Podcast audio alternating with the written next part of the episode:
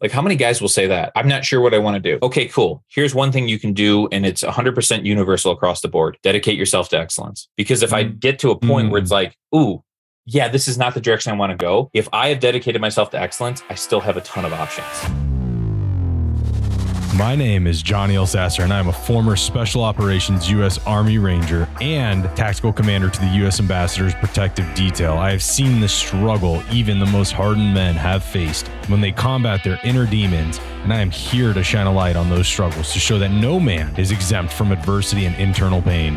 Men from all walks of life share their stories of hardship, darkness, and perseverance so that every man knows that whatever he is going through, he is not alone. Evolution for Men begins now. This is a Soulfire production. Hey everyone, today's guest is Dylan Bain. He's a former teacher turned CPA and is now financial coach and founder of Fiscally Savage. Really great conversation here from somebody who went to food stamps to moving into having wealth and abundance and buying his own home for his family. It was a really cool story to take from Dylan, how he ended up where he is today, how he followed his passion to find out what his purpose was, and how he's impacting the world by helping people create their fiscal sovereignty so that they can live a life of freedom. I really love this. And what I took from it was that, you know, money does have emotions and it does transfer in that vibrational field. And so if we can find that emotional connection to the money and, and where it is in our own lives, we can really change the narrative around calling in the abundance that we deserve. So I love that. All right, everybody. I hope you guys enjoy this episode and I'll see y'all around the corner. All right, everyone. Welcome back to the Art of Masculinity. Today we have Dylan Bain on with us, and he's a former teacher turned CPA and now financial coach and founder of Fiscally Savage. And your story is absolutely very amazing. I had a chance to read it leading up to this podcast, and it's very inspiring to see where you came from to what you're doing now. So excited to have you on the show and talk about some of this stuff. Oh, it's absolutely my pleasure. I'm really excited to be here. Yeah, brother. Well, before we get started, I always run everybody through the manly round. You ready to kick that off? 100%. We're here. All right. Your first question is what is your spirit animal and why? Um, kind of depends on the day, but but uh, so if you know, behind me, I've got a boar skull, and so my spirit animal is a boar. You know, more or less just wants to be left alone and eat his food, but will kill you if you get in its way. No, yeah, dude. And they're fucking like sturdy as all hell. I think Oh, they can yeah. take like they can take like a nine mil uh round to their skull and not even get penetrated, I believe. I mean, that there's there's a reason why they're feared, right? Like they're Yeah. they're like they're tanks on hooves that really just want their acorns, but people continue to screw with them. And so, like that's that's kind of like the story of my life. That for the most part, I really just want to you know live in the war in the forest and just do my own thing. But things keep getting in my way. So my spirit animal is a boar. I love that. That's the first boar, but I, I really like the explanation as well. All right, brother. Your next question is uh, Imagine you're on a train surrounded by people, and this song comes on. What is the song that makes you have to start singing aloud with everybody around you? Oh. So I'm going to give you I'm going to give you another non-traditional answer and it's it's going to be uh, a sea shanty by Stan Rogers called Barrett's Privateers. it's a song that I, have sung a lot, uh, particularly late at night at bars. Um, I Oh, had a reputation in college of the guy who would like burst into song at bars. So if that song comes on, it's it's like the thing I love about it is that it brings everybody together because it's a call and response song. So even people who don't know it will start singing along with you. I love that. And that, that's the one that gets you. You're just going to, that, yeah, it's, you're busting out. Yeah, more or less. I love that. Yeah, I love those kinds of songs too. Yeah, I, Sweet Caroline's kind of one of those as well. So I like I totally get it with Sweet Caroline. Unfortunately, I dated a dumpster fire named Caroline for like four years, and she actually introduced me Yeah. to my wife. And so, like, that song is so emotionally loaded that, like, I've been in places where like everybody's singing it, and I'm in like the corner, like, just waiting for it to stop. Yeah, but but see, that's like a you're making a conscious effort to refuse singing it. You know, you want to sing it. Everybody wants to sing Sweet Caroline. Oh, 100%. Like, like, like it's there. But like it's it's one of those things of like, yes, I want to be in community and I want to, you know, engage in this really human endeavor of singing. And on the other hand, it's just like, yeah, but there's that scars and like it hurts when it rains and like, yeah. I love that. I love that. All right, your last question. Uh, imagine you can travel in time and you have to pick somebody who is well known, so well known around the world. Um, who would you choose to prank? And if you know the prank, what would it be? Oh, who would I choose to prank? There are just so many historical figures that I think took themselves far too seriously.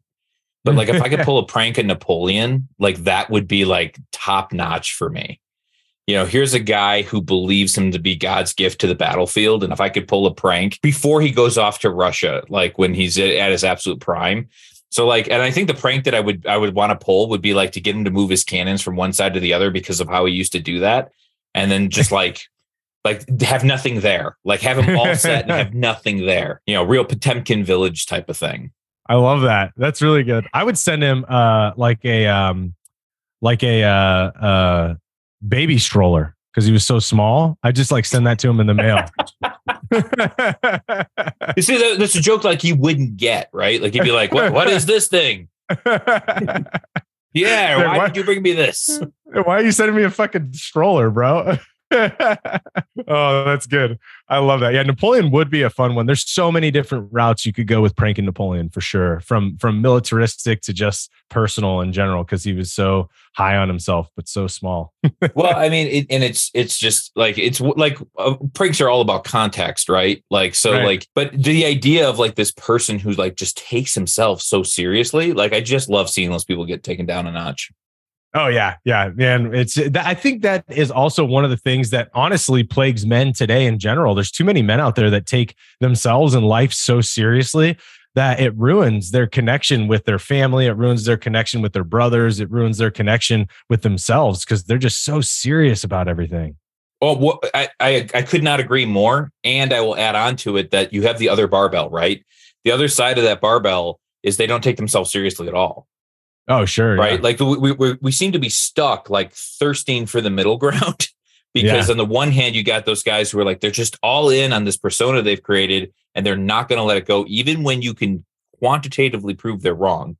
And then mm-hmm. on the other side, you've got the guys who refuse to take themselves seriously, who wear like walking around wearing cat ears and, yeah. and like, what's what, what, what's wrong with you, man? Like on both yeah. sides, I want to just like shake these men and be like, man, we've got bigger things to deal with than your ego. Like let's let's get to work. yeah, no, very true. And yeah, the the uh, the jester is definitely one of the ones that you do. Uh, men that just don't take life seriously enough, or in the sense that they don't take themselves seriously enough, like have a meaningful impact.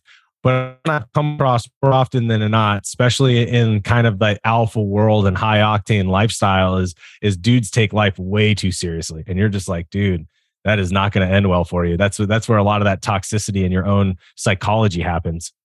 Oh, 100%. Well, and, and really, like let's just be real about what that is. That's that's an underlying wound.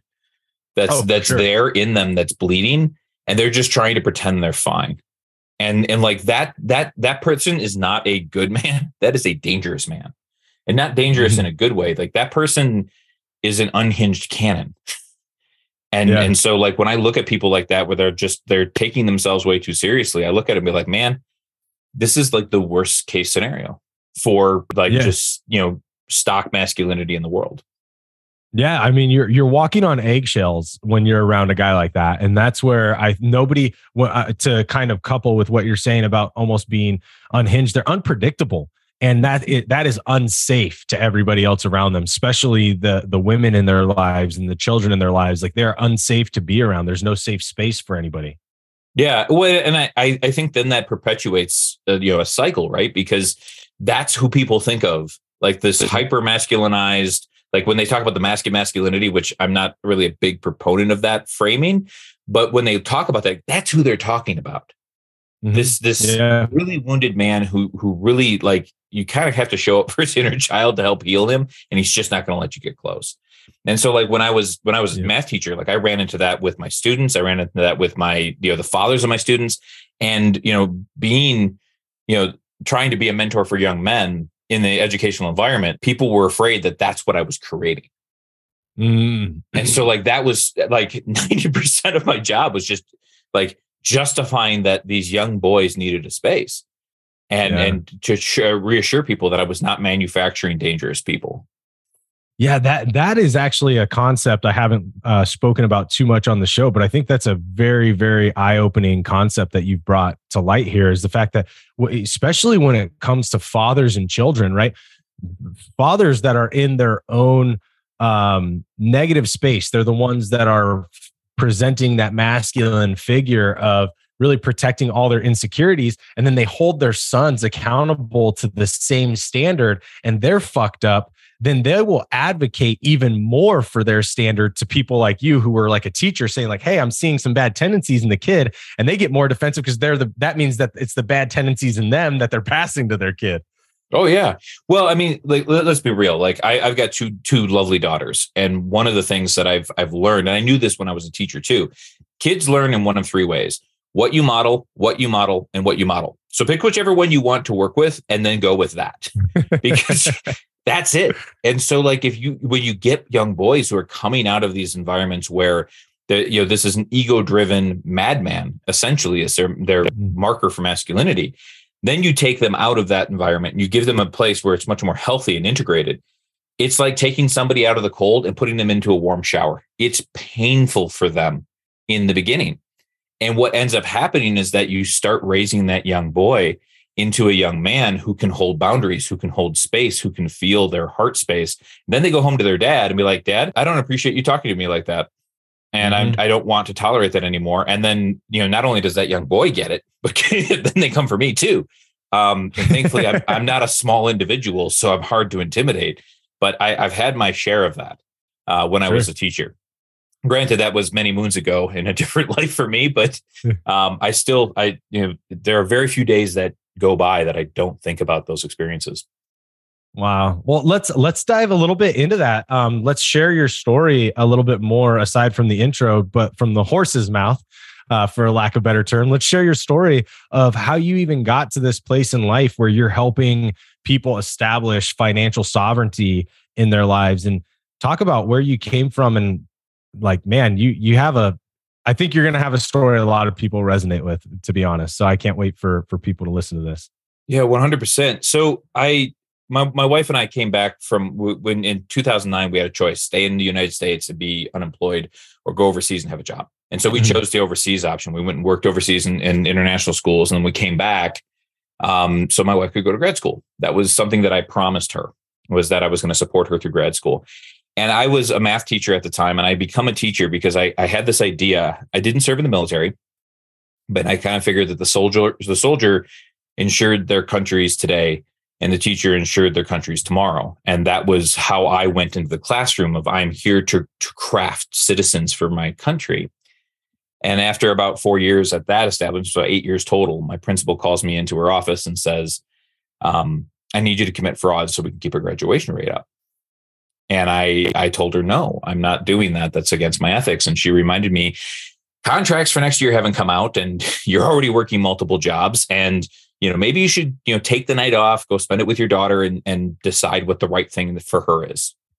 Wow. and so like i go home and like this is devastating to me because i'm a full-time teacher.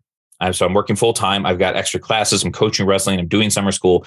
I have two additional jobs i don't have health insurance for my kids because they had they covered me but none of my family and i'm Mm. still going into debt Wow. every single month It- like even in the best months so like my principals got me by the financial testicles and so i'm i'm i go home and i play with my daughter and i put her to bed and i pour myself it was first a Manhattan and then a whiskey old fashioned. Right. Like, and I, I remember those drinks and I'm looking out my back window and I thought to myself, like, there's, there's got to be more to life. Like, there's just Mhm. got to be more. Like, I've done everything right. I followed all the paths. And, and what type of man does my daughter need me to be? And it was like, it was like, oh, there was a lightning bolt. Like I had this vision of my life as I'm like looking out my back window at the drainage ditch that was my backyard in my shitty apartment, two doors down from a meth house. And I'm like, no, like I have this vision of a house with a yard with my kids playing in the backyard laughing while I'm grilling steaks on a grill of food I could not afford at the time. While my wife comes up behind me, gives me a big hug and says, I love what we built. and and like that that like infused me allowed it to possess me and it was at that point that i decided that i'm, I'm no longer going to make lemonade when life gives me lemons i'm going to freeze the lemons i'm going to build a cannon and return fire until life stops giving me ammunition mm-hmm. and like i walked back into my principal's office next day and said i'm not doing that and she, she looks at me and she goes well you're making bad decisions and then i told her where she could stick the idea and mm-hmm. invited her to go fuck herself so that was my last day as a teacher and it was kind of this idea that kicked off this entire thing of like, no, I'm choosing myself. I'm no longer going to do the, the, the civilized approved path. I'm going to go in all in on myself, even if I'm using the tools. So what I did is I went back to school. I became the top student. I got a job at one of the largest accounting firms in the world, a job that they, everyone told me I couldn't get. They all, all my professors told me I was too old, no chance. Mm. So of the big four, I got four offers. so, mm. Wow. And and and like I just I went into that graduate program with like, no, I'm just going to light the the world on fire. I'm going to be so good that they can't ignore me. And along the way, like I'm having to like budget, and I'm having to like look at myself in the mirror. I'm having to like pep myself up, you know, and, and work through confidence issues. But it all comes back down to like I've got this vision of a house with a yard, with steaks in the grill, with my kids playing, and with the compliment from my wife, and how much I wanted to be able to give that to them. And so mm-hmm. like that kicked off this five year period of time in my life where I'm just, I'm just in, I'm in the season of grinding. Mm-hmm. And that's brought me to here as people have said, how did you do what you did? Yeah. How did you reinvent yourself to go from food stamps to financial sovereignty in the course of a few years? Mm-hmm. That's beautiful, man. And yeah, I think that's one of the things that we, you didn't really mention, but I know as part of your past is you were on food stamps, right? Like you guys were food stamps, WIC, and rental assistance. And I had a full time job and two additional jobs. Wow, man. yeah. It it really like it pains me to hear that's where you were with how much you were doing and you were doing all the right things. But it also makes me so happy to see where you are today and to hear you speak and to, to know how powerful your story is. So thank you for giving a guiding light to a lot of people but the question I also have for this is what was it that you could give to somebody, or what is it that you can give to somebody that's in that same position now? They know there's something better, but they're so terrified to leave because right now they're barely getting by, or they're they're maybe like you were, you were in debt, right? Every month, but it's getting by enough where no one's coming and beating down your door. But they know that there's something more. Like, what is it that you can pass along to them? I mean, there's there's a lot you know, when when clients come into Fiscally Savage, I mean, this is a, a common theme. Well, I got golden handcuffs, like they use that term, right? I got golden handcuffs. I, I feel right. like there's something more. Well, like if you go back to my story, like what's the turning point? The turning point isn't the principal uh, asking me to commit fraud. That's the inciting event, sure. But the turning point is I had a vision of a different life. And that vision was profoundly emotional you know, as I'm sitting there, like thinking about what that yard would look like with my kids playing, and, and like they had a green ball, and they they they they have a dress, and I could smell the steaks, I could hear them sizzle, I could feel my wife's arms around me, like. I allowed that to infuse myself. So, you know, for the people who are, who are saying, like, well, I'm stuck, my question is, where do you want to get to? Have you mm. ever gone all in on a vision for yourself? And if you haven't, like, you're worthy of that vision like as men that's a big part of what we do is we find this vision this north star and then we lead ourselves and the people around us to a better world mm-hmm. so the first thing that i would say is like are you have you been with yourself have you gone into your heart space enough that you understand that you are worthy of dreaming bigger than your current possible mm. well that's that that would be my uh my counter to you, though, if I'm a guy that's stuck, right, I'm going to say, well, Dylan, how can I imagine something that seems so far away? It doesn't even seem real. How can I place emotion in something that doesn't even seem like it could be real in my life? Fair enough. So then look right where you're at. How do you like where you're at right now? If no, what would be better? Like one small thing, pick one small thing. And I'll, I'll tell you exactly what it was for me. Like that, like shortly after this, I cleaned my car because. I, I i it took me a while to figure out like okay i want to go from teaching to the room where it happens in the corporate world how do i get there with the fastest public accounting that was the answer but the first step i did was like i don't know what the what i'm going to do but i do know that the type of man that is going to get out of the situation has a clean car Mm. And so I went in and I cleaned my car and I became real like, and I was driving, I was driving a 99 Honda, two door Honda Civic with 300,000 miles on it with like Ooh. the felt coming down off the ceiling and like the, the, the window on the driver's side would frequently fall off the track. Like I got really good about at taking apart my door to put the window. so like, this is not a nice car, right? Yeah you know like like it was a manual transmission and it had been used so much like you couldn't see the numbers on top of the gear shifter anymore and i was like no i'm just i'm just going to take pride in this car i'm going to take pride in this one rusted bucket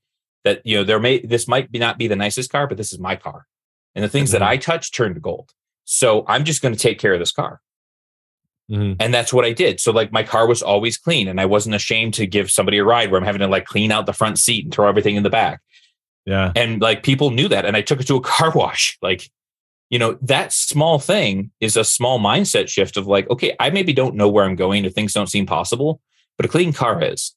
So I'm just going to start dedicating myself to excellence in all the small places.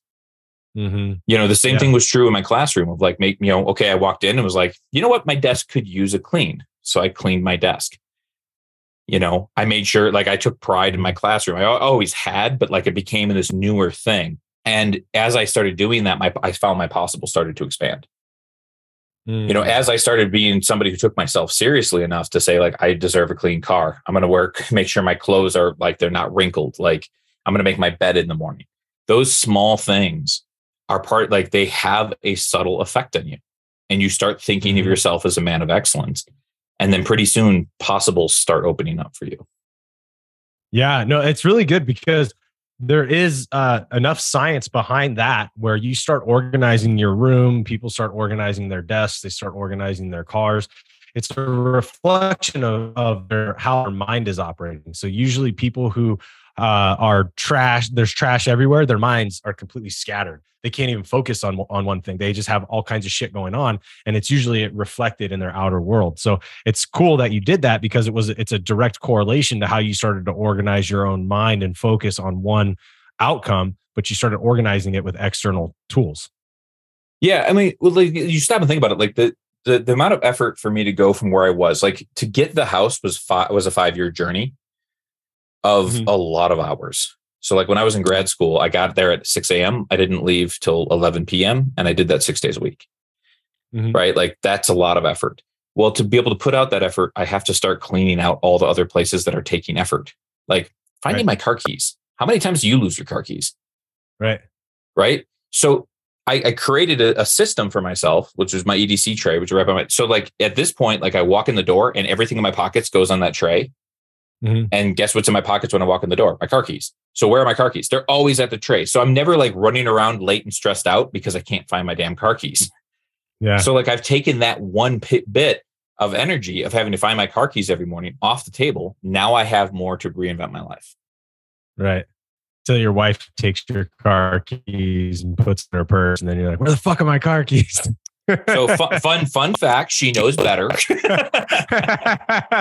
which brings which brings you to an interesting point. Like, if you're married, you've got to lead your wife in this too, right? Like, you got to tell her, yeah. like, don't just set up an EDC tray because she'll come by and be like, "Damn, guys leaving messes everywhere." Like, yeah. explain to her what you're doing and why. So, like, if my wife needs to go get into my car, she uses the spare key. Like, I gave mm-hmm. her the spare key; it's on her key ring, so she doesn't touch my keys. Mm-hmm. You know, mm-hmm. that's not because I don't trust my wife. I do it's that we have a system established. right. Yeah, exactly. Dylan needs to know where his shit is because that keeps him organized. Exactly. Exactly. Like I, I, I know right where my shoes are. And to, to be fair, like for the guys listening, if somebody in 2015, which is when I quit teaching, if saw my life now, like it, the, the person I was then versus the person I am now in terms of organization, they would have laughed like yeah. the, it just the idea the level of organization and uh, energy output that i'm capable of doing that i've learned how to do over these years um like that just was people did not believe i was going to do what i did like mm. i just mm. was not an organized guy like i had a trashed car half the time i'm running around looking for my car keys i'm just eating on the go all the time because i wasn't organized enough to pack a lunch yeah you know it, yeah. i was i was not i was not I was very serious about teaching, but I was not serious about anything else. Hmm. Well, when you started, so when you uh, transitioned, so you get, became a CPA, and then you started to, you obviously had to take significant financial control of your household because you needed to see where you were going and you needed to understand where you were at. So I find this to be a pretty difficult thing for men and and couples in general is having the financial conversation without getting into an argument or having the financial conversation in a safe space. How how did you do that with your wife or was that always something inherently in your guys' relationship? Um so if if I could go back and do it all again I would do a much better job informing my wife of what I was doing and why. It, you know, being yeah. just dispassionately honest with myself that I, I did not succeed very well there. What I will say though is that like just go back to your question. How do I have a conversation with my wife without starting to fight? Okay, cool. Mm. So if money was just spreadsheets, nobody fights over spreadsheets. Like I'm an accountant. I, I really right. wish people did. Like it'd be fun for me, but they don't. They fight over emotions.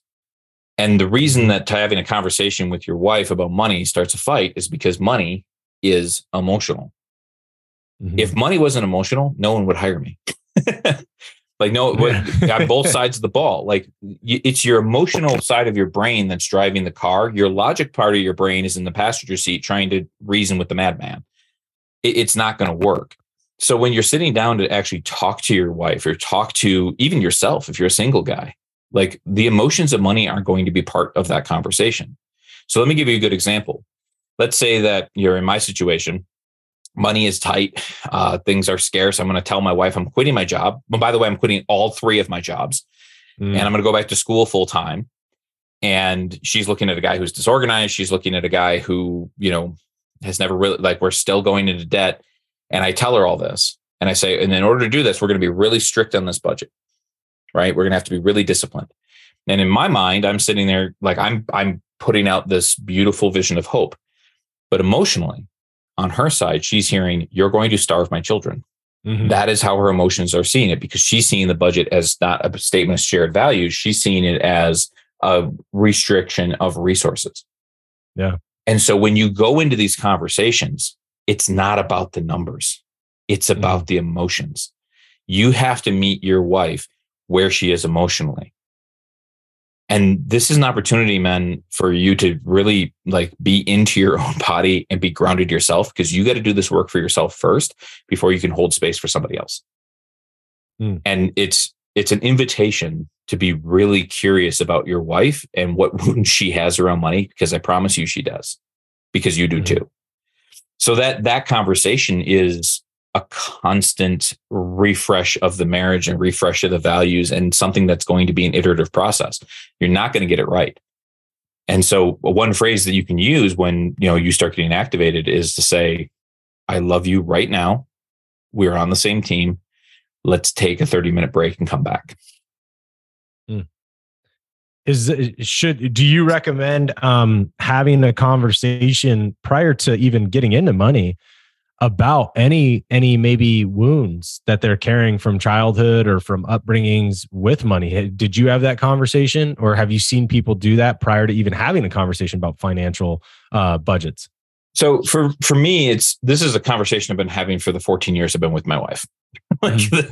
that that's that's just flat out how this has gone. Like that is the bed in the marriage um, you know, one of the things that that I you know to kind of preface this is that like when you go in to get married, it's you, your your your future wife. You walk in as two people, you walk out as three, right? Yeah. There's you, there's your wife, and there's the marriage, and all three of you have needs, all three of you have wants, and all three of you has fears and wounds, right? And you might say, well, the marriage is brand new. Yes, but the marriage is the combination of the two of you, and mm-hmm. so you're both going to contribute to this the the trick here though is to understand that your own wounding first. You can't hold space for your wife unless you actually know where your wounds are. And let me give you a great example of this. Shoes. Shoes are like the bane of my existence. and when I me, I'm a, is that are you talking about your wife? well, no, no, like wife? me personally, right? Oh, shoes are your thing. Yeah. So when I so when I when I got my corporate job, when I left you know, public accounting, like I needed a new pair of shoes. And I like I went into panic attacks about buying them. Oh wow. Right. And why? Well, because I wanted to have a really nice a couple a couple of nice pairs of shoes to go to work in. And when I was 16, I got I, I was given one pair of shoes to go to school, train for wrestling, work on a farm, and work on a construction crew. you can imagine how well the cheapest pair of Reeboks held up under those conditions. Like they literally Super rotted well. off my feet. Yeah, exactly. Super well. You know, I'm holding together with duct tape. Um, and and like the shame of how my mother reacted to me when those shoes fell apart, right? Like, you know, here we are 20 years later, and I'm still panicked about how my mom freaked out about it. Um, you know, now translate that into into my marriage, right? So turns out I freak out about, out about buying anything for myself, which leads me to being Sure. less effective. And I think I'm doing something good for my wife because that's what my mom wanted from me. But in really, in reality, I'm stressing her out because I'm not as effective, which means I'm dangerous and unreliable to her. Mhm. Simply because I don't, I don't afford myself the tools I need to succeed as a man. Sure. Yeah. And so going through and solving that process not only makes her feel more safe and secure because now I'm well resourced, but it also shows that I take self care seriously. So when she says things like, honey, I want to be able to spend money on new clothes for my job, she knows that I'm not going to freak out on her. I'm going to support her. Yeah. And so like being able to have that conversation of you know spending of what what's what's within our values, what are these things, and be able to model that behavior is like step one of having a good conversation with your wife about it. Yeah, no, very, very good, man. I think it, it does. It does need to be step one because those values are what you are going to come together on when you are making a decision for spending money if you are tight every month. You know that's something where there's when there's lack of abundance in you know your um for extracurricular things it's you got to have some sort of value system to consult to say hey we come to an agreement on this. And to do that in a in a non-emotional or a I, I wouldn't say non-emotional because emotions would come up, but I would say in the most you know safe, emotionally safe environment is when those when that should actually be done. So that way people can actually say, no, we came to this conclusion when we weren't in the heat of an argument or the heat of financial trouble, and we made the decision there collectively. One hundred percent. You know, and that budget is a statement of values. You know that that you know that will reflect who you are as people. And so, like when you look at it, you know, in you know, in my case, you know, my the the food line is very high, right? What I spend on groceries is a lot more than the average person. Why? Because my wife is very dedicated to having a scratch kitchen, and mm-hmm. she's very dedicated to good, high quality ingredients Sure. right so that's that's part of the statement of values now what's the trade-off to that well part of our values is we don't go out to eat a lot Right. so like i might go to chipotle like once a month if i'm lucky because she's always going to send food but this helps this is part of our values as a family Yeah. No, that's good. And I think that is that like there is give and take. There is that give of saying, like, yeah, we will spend more on food. But then there's that, okay, we're not going to go out as often. Number one, because our food's going to be better. We know it's in it. We know it's high quality and stuff like that. And number two, it's unnecessary to just go out. So it's it's almost like it's not restricting you as punishment. It's like restricting you as a gift because you're saying the gift is the high quality food. What well and, and even to put a finer point on this right? Like i love chick-fil-a.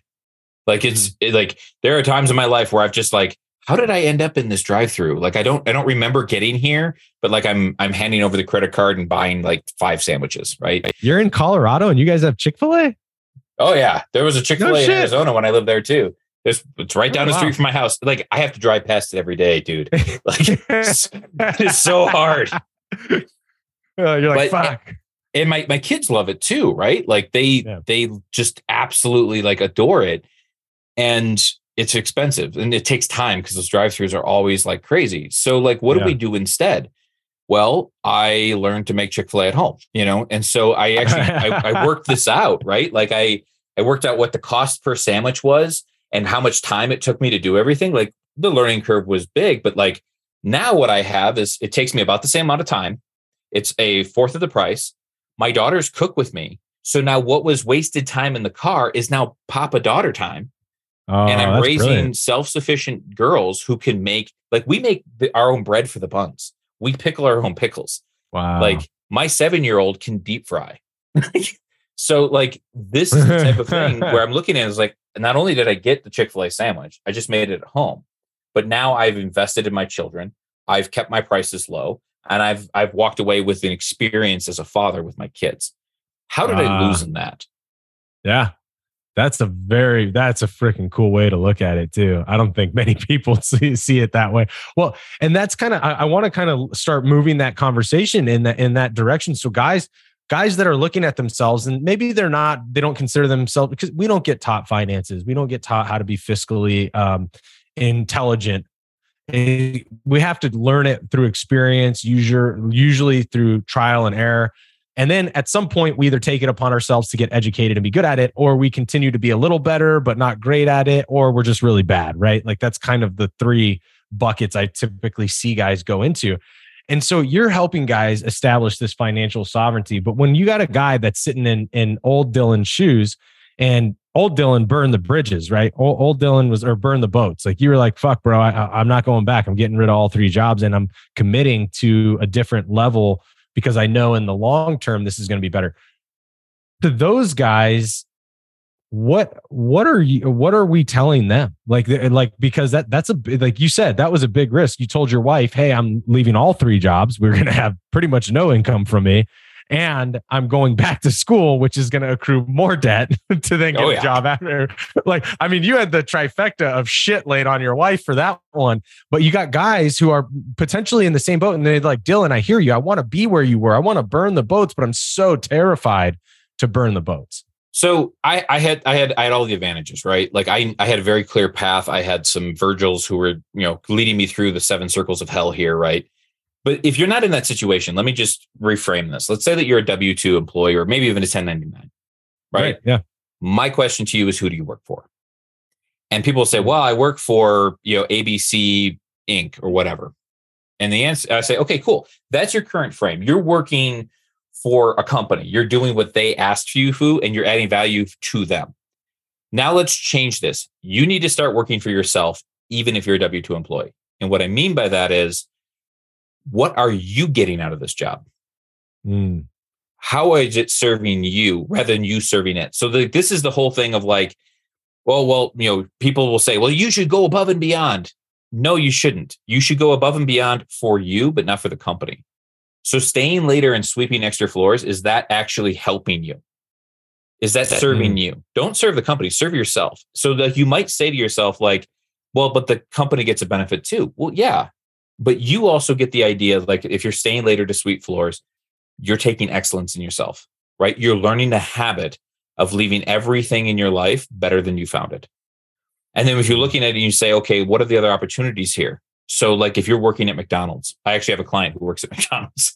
and one of the things I've told him was, you're up the front of the house, you're dealing with uh, this environment that's chaotic, your boss sucks. So now you get to practice supreme management skills manage yourself. You get to learn how to manage your boss. You get to learn how to deal with customers. And so when now, when he's going to apply, and he's currently in the process now of applying for new jobs, he can sit there in an interview and say, I am proficient in managing in 360 degrees and give exact examples of how he did it. Because mm. he's he mm. instead stopped working for McDonald's and started working for himself. How is that job serving me to get to the next level? So if you're in a position where you're like, I can't burn the boards, I can't do what you did, cool. Can you do that? Can you start mm. looking at where skills you're honing at your job right now? And this, like, once you start down that path, you'll you'll be shocked at how you get out of bed different in the morning. Yeah. Like I today is the day I'm going to manage my boss. like I've got the power. And what's crazy, and I, have actually with this gentleman that that is a current client of mine. What's crazy is everyone looks to him now for guidance even his yeah. boss. And it's because, you know, he tells his boss of like, here's a problem and I created a solution. Should I do that? What does his boss always say? Uh, sure. Yeah. And it's not lost on everyone else in that franchise that he's the one making decisions now. Mm, that's a so, great way to look at it. Yeah. I, I'm, I'm a big, I'm not a big proponent of grind culture. What I am a big mm. proponent of is going all in on yourself. And they look very similar from the outside if you if but that energetic inside is the major key difference between these two places. Well, yeah, I mean, when you when you're going all in for yourself, it's almost like you're not even grinding. You're just showing up and actually following a path that you feel soulfully connected to. Whereas, like when you're grinding, and it's the exact thing of that, you're forcing something. You're forcing yourself to grind something out that ne- doesn't necessarily work with you or make you feel good, but you're doing it because it's more of a have to than a get to. 100%. And, and what's crazy though is like, like, and, and I'm just going to riff for a second. Like I do a career crafting as well and like helping people write resumes and prepare for job interviews. And I get people coming in, but like, this is the job I want, but I have none of these skills. Okay, but what do you do right now? So like what it says, you know, you want a, a proof of good written communication. Okay, cool. Yeah. Um, how's your cover letter? Did you write a good cover letter? Because there's your proof, right? Well, but my job, I don't have a lot of writing. That might be true, but you have a lot of communication, right? Okay, so mm-hmm. now how can we reframe this for your communication? When I was applying for public accounting jobs, I'm a former teacher. I'm 10 years older than most of my bosses, like when I got into public accounting. One of the partners, actually at the firm that I ended up accepting at, he interviewed me simply because my resume was the most interesting one in the bunch because mm-hmm. I had mm. this teaching experience. And he sat down across the table from me and goes, Why should I hire you? And I looked him right in the eye and I said, Because I'm the best communicator you have. Because I've been teaching and I went through like communicating in the classroom and dealing with parents and working with the regulations of, of the educational system. And he just looked at me and went, hired and walked out the door. like, wow. Like, and it, it was, but if you think about it, like if you looked at the job posting for a public accountant, it had nothing in common with what the job posting for a teacher would look like. And yet I had every single one of the skills. Mm-hmm. Why? Because I spent a year dedicating myself to excellence in every little thing. Mm-hmm. Yeah. And you showed up thinking about how you cross pollinated to these jobs. So it's like, because it's not, no job is actually really different. The underlying core values are typically the same. And when you can actually just figure out how to translate your experience to that, you typically hit all the marks. Yeah. Well, I mean, like here's here's the deal. Like, and, and this is the other thing. I am not sure what I want to do. Like, how many guys will say that? Like, I'm not sure what I want to do. Okay, cool. Here's one thing you can do, and it's 100% universal across the board. Dedicate yourself to excellence. Yeah you know, when I went when I went back to school and I burned the, you know, as you said, I, I burned all. The, I, I, let the bridges I burned light my way home. Right, like yeah, there was no going back. I lived in a small mountain town in Arizona. Like everybody knew me, and everyone knew that I burned the bridges at my school. Um, uh-huh. like it was for a while. It was kind of legendary in the town, and so I had no other options. But like my thought was like, I'm just gonna here's this class. I'm gonna get an A in this class. I'm gonna be the best student in this class. Because if. I mm. get to a point mm-hmm. where it's mm. like, ooh, yeah, this is not the direction I want to go. If I have dedicated myself to excellence, I still have a ton of options. Yeah. I can pivot with excellence. yep. Yeah, that's it's it's so good and I think that that's where guys really can start to look at their lives a lot differently. I don't think enough of us, I mean, first off, guys don't wake up and, and actually look at themselves in typically a positive light. But then, especially when they're struggling and they're in a job they don't want to be in, they're not looking at how those skills translate to something they actually do want to do. And I love that you have a different perspective on that. It's like, yeah, okay, you might not be in the best place right now, but how about the fact that you actually can look towards where you want to go and say, okay, well, what am I what am I experiencing right now that's getting me there? What's helping me move to that location?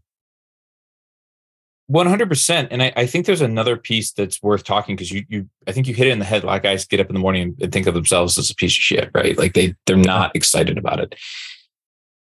It's interesting to me though that we always forget the social components of change right? So like think about the guy at mcdonald's. Like everybody complains about the boss right? Mm-hmm. now i'm going to come in and i don't care about the boss. The boss is irrelevant to how i'm going to show up. Mm-hmm. now you're different right? So now you've changed. You've moved and that social circle you're in is like crabs in a bucket they want to pull you back in right? And so like there's yeah. always there's a predictable pattern that happens when you change in a social context. Number one the people around you resist right? These are the guys who are going to continue to complain about the boss and try to get you to, to complain about the boss and refuse your positivity right? Or they start to socially isolate you. Mm-hmm. the second step is they're going to demand you change back or else or i'm sorry they're going to demand you change back right and how this works out is like, dude, you've changed. You used to be yeah. fun, right? There's that social shame. And then there's the third of you need to change back or else. Like, I don't want to spend time with you anymore. And you mm-hmm. got to look at it and be like, in this season of life, like there's a way out of my current situation and not everything gets to come with me. And this person's in that, in that category. They get to stay mm-hmm. here and I'm moving on. And so like I look at everybody I knew when I was a teacher, I'm friends with none of them. like, mm-hmm. They all yeah. stayed. They all yeah. decided that they were just going to be trapped by the system. That they, you know, they. I guarantee you, they're still getting together in the teachers' lounge to complain about everything. Right? That was like a Tuesday tradition. Mm. You know, but as I decided to step out of that and decided to say, no, like I'm excellent. No, I'm going to take this this seriously. I'm going to be excellent in all things. I went through all of that. And by the end of the time that I left, the, the day I turned in my keys and my grade book, nobody talked to me anymore. And that was really hard. Yeah. That's a yeah. huge component of change. Yeah, no, absolutely, man. That's a that is exactly what happens. Things leave your life and, and people leave your life. And it's it's I mean, when you look at it that way, it's you gotta really just come to the terms that it is all for whatever it's all for the best of whatever path you're on. Those people weren't meant to be there. Those things weren't meant to be there because they weren't going to be helpful for you achieving what you're trying to achieve. But I love this conversation, man. As we're kind of like winding towards the end here, I wanted to ask you so, part of what you do now is you're helping men uh, financially become sovereign within their own life and you do that through your fiscally savage. I'm very uh, interested to hear about how you're like what are you doing to help guys do this? And typically what's the kind of guy that's coming to you looking for help and support so you know obviously there's a platform right? Like i'm, I'm get, trying to get the message out. And and one of the things that i do is i really focus on that emotional aspect of money because that's the trap that people fall into. If it was about spreadsheets like you can yeah. go to fiscallysavage.com slash tools and get all of my free tools. Like all the yeah. spreadsheets are they're already there. You can download them if you can make them work and it improves your life cool. Don't hire me because yeah. you don't need me. But i am at this point i'm doing workshops. I'm putting on classes. I'm i've got my podcast that's going um, and it's just a drip, drip, drip of a lot of the content to say, like, hey, you're worth this. Hey, there's a way out. So when people make the choice to come to me, there's typically basically three different guys who come to me. There's the guy who's completely stuck and and wants out, right? Like mm. this guy, he's he's ready to burn the world to the ground. And a lot of what I'm I'm doing at that point is being like, okay, let's be smarter about this. Like, don't push the red button that says self destruct. Like, um, because and that that guy like he's he's ready to go, right? Like he wants he wants the the epic adventure, and he wants to go slay a dragon, and so it's yeah. helping guide them through. the the second type of guy I get, and and this is always very tragic. It's the guy who wants to YOLO because he feels he's behind. And and when I say mm. this, it's the guy who comes to me and is like, "Hey, I need a good crypto strategy." And I'm like, "Okay, but how much money do you have to commit to it?" Oh, I don't know. I don't look at that. Okay, so you don't want to do the basics. You want to do like the the high risk gambling aspect of investing. Yeah. You know, but why are they doing it? Because they're in their their mid 40s and they realize they have nothing safe for retirement and they think this is their only way out. And it's not. So a lot of that is, you know, dealing with the emotions and that fear of I'm going to die destitute. Well, yeah. you're not, but YOLOing your way into Bitcoin is not not the path for you right now. Um, and or you get people who are like, I'm gonna I'm gonna invest in Airbnbs. Do you own your own home? Well, no, but I'm gonna invest in Airbnbs. Okay, like I used to work in real estate at one point in my life. Like, let's back up for a second. These are great strategies, but but not maybe not for you right now. Um, yeah. So that's the second type of guy. The third type of guy I get is the one who wants me to fix their wife. and they come happen. in and they're like, I love what you're saying. I just need you to explain it to my wife in a way she'll understand. And and I I always I feel bad for this guy because I'm like, no, the problem is I need to f- help you fix yourself so you can explain it to your wife. She didn't marry me. yeah. Um, and so those are the those are where I'm working with couples, and I I will never coach one half of a relationship that's only going to cause right. a divorce. So it's coaching with both of them, and in that particular case, like in the first case, it's getting the kid to not push the self destruct button the second case, it's making sure that this person doesn't run off a cliff out of desperation and fear. And in the third case, it's facilitating a conversation that they've put off for years. Mm, that's awesome, man. I think yeah, I think you covered uh, pretty much where I see a lot of people today. I mean, like here's the thing: everybody wants to believe that they're a unique, special problem, and they're not. Like they're all the same problems. Yeah. like, yeah like everybody's story, like like my story, like there's a thousand guys who are going to listen to this who are going to be like, oh yeah, I'm in that totally in that boat, but I'm unique and there's no way I could possibly do anything Dylan recommended. I hear this all yeah. the time. yep. Yeah, no, that is that is very true. We all think we're unique in our problems, but in reality, we're, we're very common within our peers, and so many other people can relate to us, and we can learn from that.